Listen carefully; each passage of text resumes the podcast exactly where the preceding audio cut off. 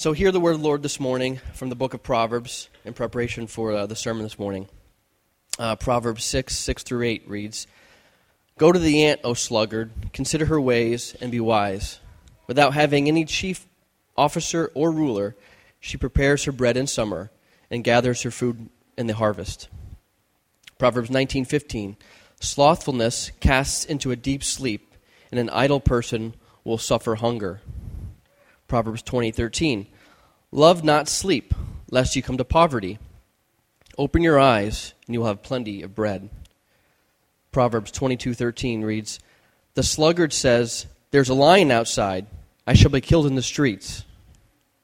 Proverbs twenty-four thirty through thirty-four reads, "I passed by the field of the sluggard, by the vineyard of a man lacking sense, and behold, it was overgrown with thorns.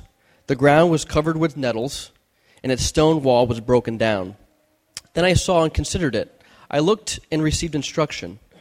A little sleep, a little slumber, a little folding of the hands to rest, and poverty will come upon you like a robber, and want like an armed man." And last, Proverbs twenty-six fourteen through fifteen. "As a door turns on its hinges, so does a sluggard on his bed.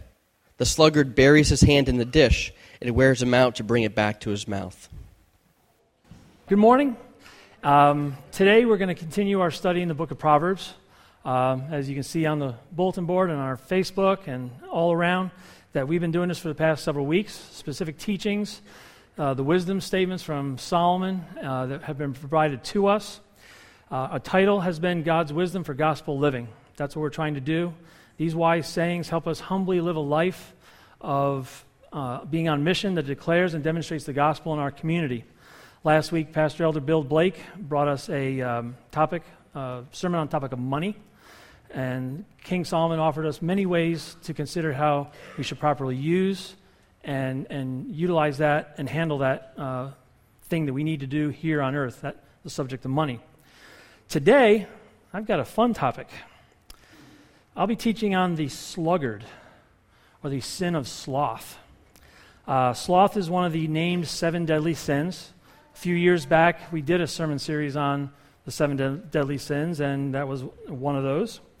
Uh, in biblical terms, it, sloth is the biblical term for what our society calls today a slacker, or a couch potato. In fact, you might recognize this guy. In fact, you may have been that guy. um, we know who that guy is. Uh, I have been that guy once, uh, maybe last weekend. So work is the cure for the sluggard, and we hope that that's true. Where there is a cure, there is hope. The topic of sloth can create a situation whereby we compare ourselves to other people, and that's a dangerous situation. The book of Proverbs provides us some, some very good points and characteristics to diagnose sloth in ourselves. But just remember, when we, you point your finger at somebody else, you have three fingers pointing back at you. And that's something to remember when we try to elevate our position at the expense of someone else. So today, going a little jumpy, here we go. I have three points. Uh, shockingly, they all start with R. That is on purpose, by the way. Uh, we do try to be helpful and give a nice, memorable outline so that you can take that with you when you leave today. So one, we're going to review the sluggard. Two, we're going to see the results of being a sluggard. And three, we're going to explore the right perspective for productivity, otherwise known as work. This is something we all know about. Not all of us enjoy, but we're going to take a look at that. So let's take a look at the sluggard, that guy. Before I go there, I'm going to use the word he or that guy a lot. The sluggard is an equal opportunity employer. Ladies, you do not need to go to sleep because you're involved, but I will be using the word he frequently. Just let's just get let's just get that out of the way. Most of us probably have a very real person in mind when we think of that guy we saw before. Um, most of you are saying, some of you might be saying, "Yep, that's me." Um, so let's just get it out there. The sluggard is lazy.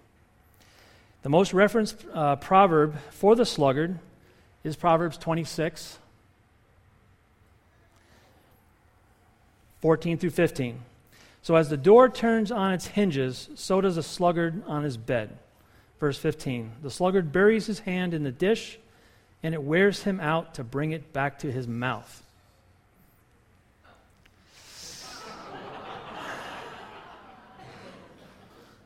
There you go. So King Solomon, you know, also had statements about how things never quite change. You know, we get tired, we are lazy, and when you look at that picture, you say, wow, seriously, that lazy?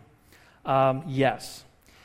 Getting the Rice Krispies all the way to your mouth should not really be considered a workout. Some older, wiser guys, Ben Franklin once said, sloth makes all things difficult, but industry all easy. And he that riseth late must trot all day, there's a good word, and shall scarce overtake his business at night, while laziness travels so slowly that poverty soon overtakes him. So old Ben was saying two things in that statement. One, being lazy makes life hard, and good effort makes easy. Two, if we sleep in, going back to that sluggard turning on his bed, then we have to run like crazy all day to catch up, and we never really do. The pattern of laziness is what leads us to poverty. It's, it's the pattern. So in Proverbs twenty-six, going back to the other verse, King Solomon is really using a rather extreme situation to laz- of laziness to point out that we just don't finish what we start. We have good intentions, we get the stuff out, we never quite get there.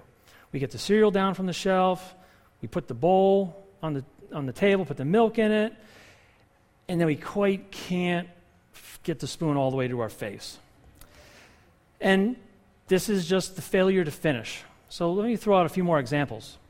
Have you ever seen a lawn half mowed? Have you ever seen Christmas lights on a house in June? How about a car with salt stains in May? This is the conditions of the sluggard. Good intentions. Walked by those Christmas lights for the past three months. I'm, this this weekend, definitely. But just quite lacks the energy to get out there with a ladder and actually do it. So, not surprisingly, the sluggard is also a procrastinator. Can I get a me too from all the pro- pro- procrastinators in the crowd? Go ahead. The, yeah, thank you. Thank you. Yeah, do it later. Yes, thank you. Thank you, thank you, thank you. Just as you know, just as you, so you know, procrastination is the gateway drug to sluggardville. The motto of any good sluggard, never start today, which you can put off till tomorrow. You can almost hear the snoring, you know, it's it's just, yeah, you know, sure, I, yeah, tomorrow. Famous author Julia Cameron once said, procrastination is not laziness. I tell him it's fear. Call it by its right name. That puts a little bit different spin on it. The sluggard also looks for the easy path. So when he does get to work, he's looking for the easy way, the path of least resistance. If he can press a button and get it done, that's, that's the way for him. So uh, this group of procrastinators apparently is a large group, and they have a club. And each club has to have a creed. So I'd like to go over a few of those points right now because it's rather telling. The procrastinator's creed, number one, I believe that if anything is worth doing, it should have been done already. Two, I shall never move quickly except to avoid more work or find a better excuse. I will never rush into a job without a lifetime of consideration. I firmly believe that tomorrow holds the possibility for new technologies, astounding discoveries, and a reprieve from my obligations. I truly believe that all deadlines are unreasonable, regardless of the amount of time given. I shall never forget that the probability of a miracle, though infinitesimally small, is not exactly zero. If I, you'll, you'll get that one on the way home. If at first I don't succeed, there's always next year. I shall decide not to decide unless, of course, I decide to change my mind. I know that the work cycle is not plan, start, finish, but wait, plan, plan. I'll never put off tomorrow what I can forget about forever. Yeah, those, that really, oh, by the way, in the small print, in the Procrastinators Club, if you fill out the application and send it in, you're automatically denied. King Solomon writes in Proverbs twenty-two thirteen, the sluggard says, there's a lion outside. I shall be killed in the streets. Now, back in the day, there was lions in Israel. They, they were around. But the sluggard is claiming that his life is imminently in danger right outside his house if he heads out to work on Monday morning. Um, that's a lame excuse. It's, it was lame then, it's lame today, and most bosses would be like, yeah, get to work. Proverbs twelve twenty-seven says, whoever is slothful will not roast his game. Yet another example. This one speaks to me. As you all know, I like to get outside and find game. The writer is saying that ninety percent effort just doesn't make the grade. This lazy hunter got up probably early in the morning, made his way out to the field, had success and, success and gathered his prey, but then suddenly was too tired to actually cook it and eat it. King Solomon is just raising his shoulders like, what, what, what why, why do all that effort and then fail to finish? He's saying, are you kidding me? Uh, you've just worked hard to acquire your game, you've had success, now you won't even cook it. Sloth is the failure to finish. It'd be like watching the Olympics and some guy goes ninety meters of the hundred-meter race and then just stops. Not injured, nope, just I, I was tired, I quit. It just leaves you hanging like, why? Why? The sluggard chooses the easy path, the path of least resistance. The sluggard has two main tools in his toolbox. One, number one tool is his bed. Tool number two is the couch. And I bet if you look hard enough, there's a T V in there too. Proverbs nineteen fifteen. Slothfulness casts into a deep sleep, and an idle person will suffer hunger. Reading on, Proverbs twenty thirteen, love not sleep, lest you come to poverty. Open your eyes, and you will have plenty of bread. These two verses really get to the heart of the person who's slothful or lazy. It's apathetic laziness. It's just not, I'm tired. It's that I don't care. The spirit just doesn't care and would rather do nothing. So, when I was in college, ends up being a good topic for this little story uh, because we have kids going to college. Uh, I have two nieces who just arrived at college yesterday. When I was in college as a freshman many moons ago, I had an English professor uh, offer us some pointers on time management. As you know, teenagers are not widely known for this concept. Thank you. She advised us to make the best use of our time daily. She referenced Ephesians Ephesians chapter five, fourteen to sixteen. Awake, O sleeper, and arise from the dead, and Christ will shine on you. Verse fifteen. Look carefully how you walk, not as unwise, but as wise, making the best use of the time, because the days are evil. In the version uh, that she read, it said redeeming the time. What, we sh- what she was saying to us is, you've just gotten to college, and now you're the king of your own schedule. At least that's what we thought. Don't waste your time sleeping in, missing classes, not doing your work. Get up, redeem the time, and make the most of those classes that your parents are paying for. You know, she said, now that you're in charge of yourself, don't mess it up by being lazy. Don't mess it up by hoping to do it tomorrow. Don't mess it up by turning stuff in late. Get after it. Get busy. Redeem the time. Make it worthwhile. That's something that I never forgot. I, I've used that a lot. So thank you, Professor from English in college. So let's back up and rewind. What have we found out about the sluggard? Number one, he's lazy. Number two, he loves to procrastinate. And three, he takes the easy path. Whenever there's an easy way to do it, That's that's where I'm going. So let's move on to the results of being a sluggard. What happens when we live this way? What are the life results from being a sluggard? how much trouble can we actually get into? If we just be the couch potato, how bad could that be? Will our laziness create problems and pressure on our life? So before we put that sluggard under the microscope and really figure out what's happening here, as our sermon title said today, work can be the cure for the sluggard. But like all concepts, sometimes we take a concept and run with it to the extreme. And that extreme can turn into addiction. Our work can become an idol, and we can create a false identity in it. With that said, the workaholic is not the perfect non-sluggard. In fact, the workaholic is a sluggard. Now, I know what you're saying. What? How can that possibly be? This person works like crazy, puts in tons of hours. How could this person possibly be a sluggard? Let's take a look. By definition, a sluggard lacks self-discipline, and he avoids work. Workaholics are so focused on one thing, usually their breadwinning job. They're so focused on this one thing that they forget their family, they ignore their faith, and their other very important responsibilities.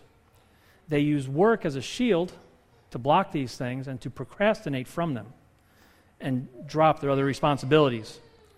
This is sluggardly behavior. So if your if your focus on your work defines you, then, then that's a false identity. We've we've put our, our self in something that we shouldn't be. We should desire to identify with Christ and live more like Him and identify in Him instead of bur- burying our issues in our in our work and then calling that productivity. So let's take a look, broaden that out a little bit. The situation can even affect pastors, global partners, ministry leaders, and others involved in ministry. This work is very important, but if it consumes us, if it takes our sole focus, others suffer along the way. Balance requires discipline and control. Uh, these are acquired traits. These are things that we learn. Uh, these are traits that the sluggard can put into his life through training effort. With that understood, let's take a look at the results of being a sluggard. There it is. Proverbs twenty-eight nineteen. Whoever works his land will have plenty of bread, but he who follows, follows worthless pursuits will have plenty of poverty. So King Solomon tells us many times that sloth will drive us into pro- poverty, and that's a problem. It's the worthless pursuits that, that I want to look at here. These are the things that we do to waste time when there's real work to be done. This is like the busy things, the, the stuff that we use to kind of take up the time so that we don't have to do that work. We find creative ways to stay busy. You ever, you ever have one of those guys or girls at work that's just go, go, go, busy, busy, busy, but at the end of the day, like, nothing got done? It looks busy. There's lots of flash. There's lots of lots of noise, but the actual, you know, focus of what was supposed to be done never quite got done. In Thessalonians three ten, Paul warns, if anyone is not willing to work, let him not eat. It sounds cruel, but it's also very necessary. Um, our own country was founded on this principle. When the first settlers came to Virginia at the uh, settlement in Jamestown, um, this is the rule that was instituted. Captain John Smith said to the settlers, if you don't work in the fields to create food, then you will re- not then you will not receive a share at harvest time. He made it clear, he made it clear that anyone sitting at home and showing up at harvest time would not receive any food. While that sounds harsh, it was really the only way, the only thing that they had to create a wilder, to to create a society in the wilderness. It was absolutely necessary that everybody had to do to do work. So where did John Smith get his wisdom from? What we're studying today, God's Word. Proverbs also goes on to describe the results of the slothful in more detail. In Proverbs twenty-four, as Chris read earlier, this is a story about the farmer. I passed by a field of the sluggard, by the vineyard of a man lacking sense, and behold, it was overgrown with thorns. The ground was covered with nettles, and its stone wall was broken down. Then I saw and considered it. I looked and received instruction, a little sleep, a little slumber, a little folding of the hands to rest. And poverty will come upon you like a robber, and want like an armed man. So King Solomon was, you know, walking through the country one day and saw this little farm and stopped to ponder it. And noticed that the farm was definitely in disrepair. And he wondered why this would happen. Then he got to see the farmer and what he was doing. This little farmer, he liked to sleep in. He liked to take naps during the day. And he liked to fold hands and finish before the work was actually done. Do you know any successful farmers that sleep in? No, ne- neither do I. Uh, successful farmers do more each day before you have breakfast. And we all know that. That's, that's, that is the definition of a farmer. In fact, a farmer would be the polar opposite of a sluggard. Gets up early, works till sundown. He's not in a rush, but he works all day long. He just go, go, go until he runs out of gas or daylight, whichever comes first. So lastly, the result of a sluggard is just a hard life. Proverbs twelve twenty-four, the hand of the diligent will rule, while the slothful will be put to forced labor. What Solomon is saying is, if you don't get to work and get to it daily, then you're going to lose your freedom. You'll go to work. You go to work for somebody else and probably doing stuff you don't want to do. Our world has been designed this way. We are, the ball has to put, be pushed forward. Our world was designed by God, and he knew the value of work and effort. But the sluggard sees work as a necessary evil, a force to be avoided, and his perspective is all wrong. The sluggard's valuation of rest over work is really a sinful thought and process, and his issue will cause ninety percent of the problems in his life. I'd like to take a look at a few other associated issues uh, with the sluggard. He has a couple other little nagging concepts. The sluggard is self-seeking, or self-centered, or selfish, however you want to put that. He thinks mainly of himself. Proverbs offers many examples of how the righteous man values generosity and concern for others. The sluggard doesn't roll this way. He will not sacrifice himself. He will not put out. He will not put himself at discomfort to the assistance of someone else. The sluggard is also a pleasure seeker. He's always looking for good food and, and uh, good time. Proverbs twenty-one twenty-five says, the desire of the sluggard kills him, for his hands refuse to labor. He's a freeloader. He's a beachcomber. He's just a happy guy moving through life, looking for free food and fun. We've all seen the movies about that happy guy, kind of just the, the life of the party. Maybe the surfer dude that lives out of the van because the waves are so good. You know, I just can't go to work. I'd miss a wave. You know, they're happy people, but, you know, th- that those things have consequences. Or maybe the starving artist that paints or molds all day long because the art is all in their head. Many times, this is the sluggard's heart working its way out. The surfing and the painting is just a way to avoid the real work that has to be done, the, the real life issues that need to be addressed. All the searching done by surfing and painting will lead back to the fact that real work actually has to be done. But with that said, just in case there's any surfers or artists in the, in, in the congregation today, some actually apply work and achieve a point where people will pay to watch them surf or pay to put their art in their wa- on their walls at home. Was it the dreaming or was it the work? I would say it's the work. These dreamers put work to their practice, c- acquired a skill to which they monetized, and, and they were able to turn that into a value-added job. So it wasn't the dreaming, it was the work. Lastly, the sluggard is also short-sighted. This guy lives in the now. What's on the menu today, tomorrow? What is it? What day is it anyway? The slothful person does not consider himself with the coming season or winter or any future things, uh, because if he did, this would require planning. The sluggard avoids these horrible thoughts at all costs. As Chris read about the ant in Proverbs thir- chapter six, "Go to the ant, O sluggard, consider her ways and be wise. Without having a chief or an officer or a ruler, she prepares her bread in the summer and gathers her food in the harvest." So King Solomon is asking the slothful person to, to look at the ant. You know, that little tiny creature with a brain about the size of a pinpoint. The simple creature knows that life is hard and that winter is coming. A little internal clock goes off in their head like, got to go to work. It's going to be cold in December. This little ant does not have a boss or a ruler or a taskmaster, but she gets to work each and every day and gets ready. We can also see this example in country living. You're saying, oh, where this, where's this going? Families that heat their homes with wood head out into the forest to cut down trees in the spring. They have an internal clock in their head saying, winter is coming and my and my wood pile is short. I got to get out there or I'm going to have major problems in January. Next year, they're thinking ahead.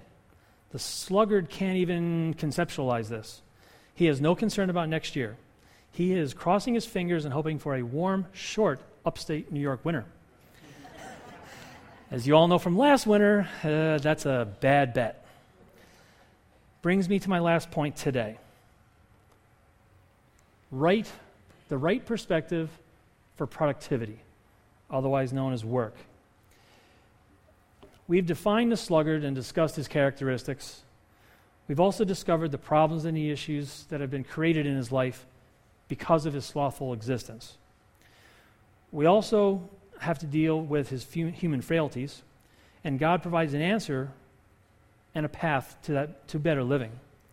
So my sermon title, going back to that, work, the cure for the sluggard. Our society today really does see work as a necessary evil.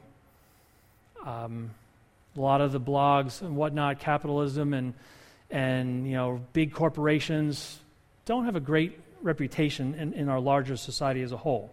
And that comes from a perspective on work, perspective on money, both of which we've been talking about the past two weeks. Is work truly evil? Was it a result of the fall in the Garden of Eden? Actually, the opposite is true. God dug his hands into the dirt and made Adam.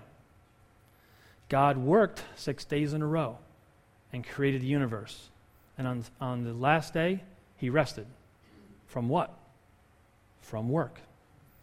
God is showing us by his example that work is a good and valuable pursuit and that he's doing it, so should we. So where does our bad mental perspective of work come from? The ancients, going all the way back to the Greeks, thought that work came out of Pandora's box with all the other nasty things of the world, the vices that jumped out of there. Work was one of those things that got away. Um, The Greeks also despised menial labor and those that had to do it. The Mesopotamian culture believed that their gods created the world, but the world was a wild and unruly place, and that all that work was beneath them. So they created man to be the worker bees to manage the world, and man was created to uh, to do work and to keep and maintain the earth that they had created. So again, this philosophy created a society that despised work. They they uh, had slaves, forced other people to do the work that they did not want to do because their perspective was, was wrong. So in modern cultures, our societies uh, also have odd concepts of work. Uh, some societies rank their society on what work you do. The Indian culture and their caste system uh, elevates people in certain jobs and de-elevate certain people in certain jobs, and then you don't associate very much between those elevations. In Proverbs ten four, lazy hands make a man poor, but diligent hands bring wealth. Diligence is the purposeful, strategic application of our work effort. When reading through Proverbs, you'll see a lot of statements about diligence. Being concerted, doing the right thing, doing it purposefully, not by accident, but on purpose.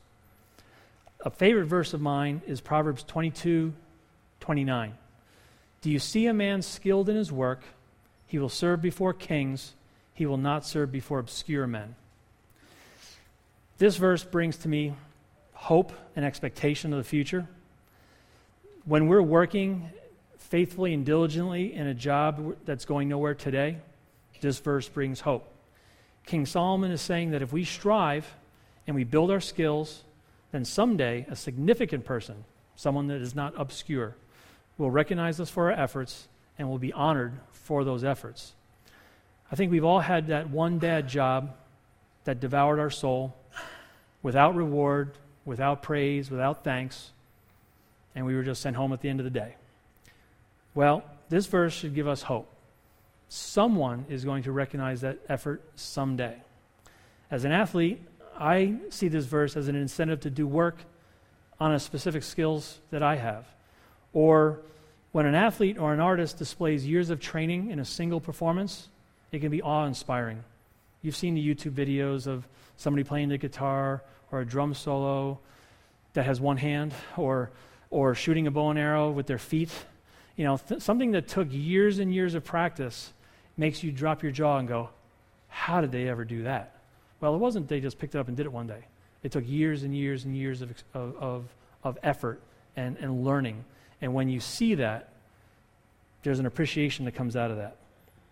And the concept of obscure people, uh, the important people like judges, coaches, scouts, teachers, they value the skills that we've made in ourselves, that we've, that we've honed over the years, and they are in the position to say, very good, well done, because they, they know about those things.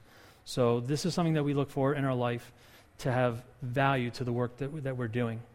This is all to say that work is a gift from God, and it's something that we should view as positive. First Corinthians ten thirty-one reads, "So whether you eat or drink or whatever you do, do all for the glory of God." Now, this is a very familiar verse. We've heard this. We, we, we apply it a lot, but we need to apply it across our entire life. Some of us work here five, six days a week. Some of us work thirty-five, forty, fifty, maybe more hours per week. We spend a lot of our adult life at work, and our job is just a part of our workload. For those of us that have families and homes, we know about the other work that we have to do. We we put in our forty hours or fifty hours, putting a paycheck in our pocket, but then we have the other work we have to do. So there's a lot of work that has to be done. God certainly gave us a task-oriented world, and our work should be a way to express our thankfulness to Him in what we do and how we do it. Bev and I often, uh, when we pray after dinner, thank the Lord for the fact that we both have jobs, that we're both satisfied in our work, and that He has made a way for us to do what we do because of our work. There's one more facet that, to the work solution to sloth that I like to explore, and that is the responsibility that we have to each other to not be lazy. Proverbs ten five, "He who gathers crops in the summer is a wise son, but he who sleeps during the harvest is a disgraceful son." Ouch. King Solomon is making the point that our failure in our work life fails all of us. You're not just failing yourself, you're failing your community, your business, your family. And that's because sin never affects just you. Almost all sin that we commit hurts those around us. Sloth is a sin that definitely hurts other people. King Solomon says that being lazy during the harvest is dis- is disgraceful. This is much more than a guilt trip. Shame and disgrace point out a failure to the community. Disgrace is what we feel when we've let other people down. The sluggard will feel grace, well, sorry, the sluggard will feel disgrace, and this is God's way through community to correct his actions. We're, we're all connected, and, and when we do things that let other, other people down, it's the feeling that we have between each other that drives us to do something different. God has designed us to be in community so that we can be there to help each other and spur each other on to more a purposeful, abundant life. So let me let me conclude here. Our world is not perfect. In fact, it's broken. I think I think we know that. When Adam and Eve sinned, the work balance that God had ordained was changed. As a punishment, God told Adam that he would curse the ground and his work would be hard, and the ground would produce thorns, thistles, and vines. If you've ever planted a garden and maintained it over a summer and a spring, you know that to be true. Gardening requires sweat and a sore back, muddy knees. There are weeds to be pulled, bugs to be sprayed, branches to be cut, mulch to be raked, fruit to be collected. Oh, and there's also the sunburn, the bee stings, the slivers, and the rashes. Not to mention dirty hands. Um, work is a very meaningful activity in our life. God gave us work as an honorable pursuit. In Ephesians four twenty-eight, Paul writes, "Let the thief no longer steal, but rather let him labor, doing honest work with his own hands, so that he may have something to share with anyone." Hmm. So Paul's saying that the results of our work are just not for us. The results of our work bring us things so that we can share with everyone. Work should not be a self-centered activity, in other words. In the light of the gospel and the work that Christ did and shared with us, we too should also do work and share with others, following that example. Our focus should be on Jesus Christ, and then our other problems balancing our lives will be will be able to handle that correctly. While God did ter- curse the ground and our sins separated us from him, we feel the effects today. He has also provided a way to restore a relationship to him. In Galatians three thirteen, Paul writes, "Christ redeemed us from the curse of the law by becoming a curse for us. For it is written, 'Cursed is everyone who is hanged on a tree.'" God provided his son as a sacrifice to stop the raging effects of sin in our life. In the fall, in the Garden of Eden, God said thorns were a curse to the ground. Got the right verse there? Nope, I got to go one more. Yep, no, that's it. "The way of the sluggard is blocked by thorns, but the path of the upright is a highway." Our life without Christ is blocked by thorns. This is a clear indication that came, that Christ came to save us. The, the clear indication that Christ came to save us is shown in the fact that he took on him a crown of thorns on his head, which symbolizes our sin and this broken world. Jesus himself became the curse and took the crown of thorns to represent our sin, and he took them to the cross. Jesus declared victory over sin, death, and hell with that action. He gave us a way to be restored to the Father and once again have a, a right relationship with him. This is the message of the gospel, and it should fill us with hope while the broken world around us does not. God has paved over the thorns and through his son's sacrifice. We only need to accept that fact and believe in him to be restored to a full relationship with the Father. So I like to I would like to pray at this time, and just give us a moment to reflect on work as our purposeful activity, our, our work as an act of worship as we go back to work on Monday, that it's something that he gave us to do. It's not something that we have to deal with, but it's something that we should find pleasure in. So let's pray. Dear Heavenly Father, we pray to you today, and we thank you for what you have done for us. We thankful. We are thankful that you created this world. We're thankful that you are that you put us in it, and that you've given us work and life pursuits and skills to um, to glorify you in the activities that we do, whether it's selling cars, whether it's teaching, whether it's raising children, whether it's being a pastor. We thank you for the work that you've given us to do. And we thank you that you have given us purpose and value in that work. And we pray, Lord, that we would make it our purpose to glorify you and honor you in what we do and what we say, and that we would do that in community where you've put us. In your name, amen.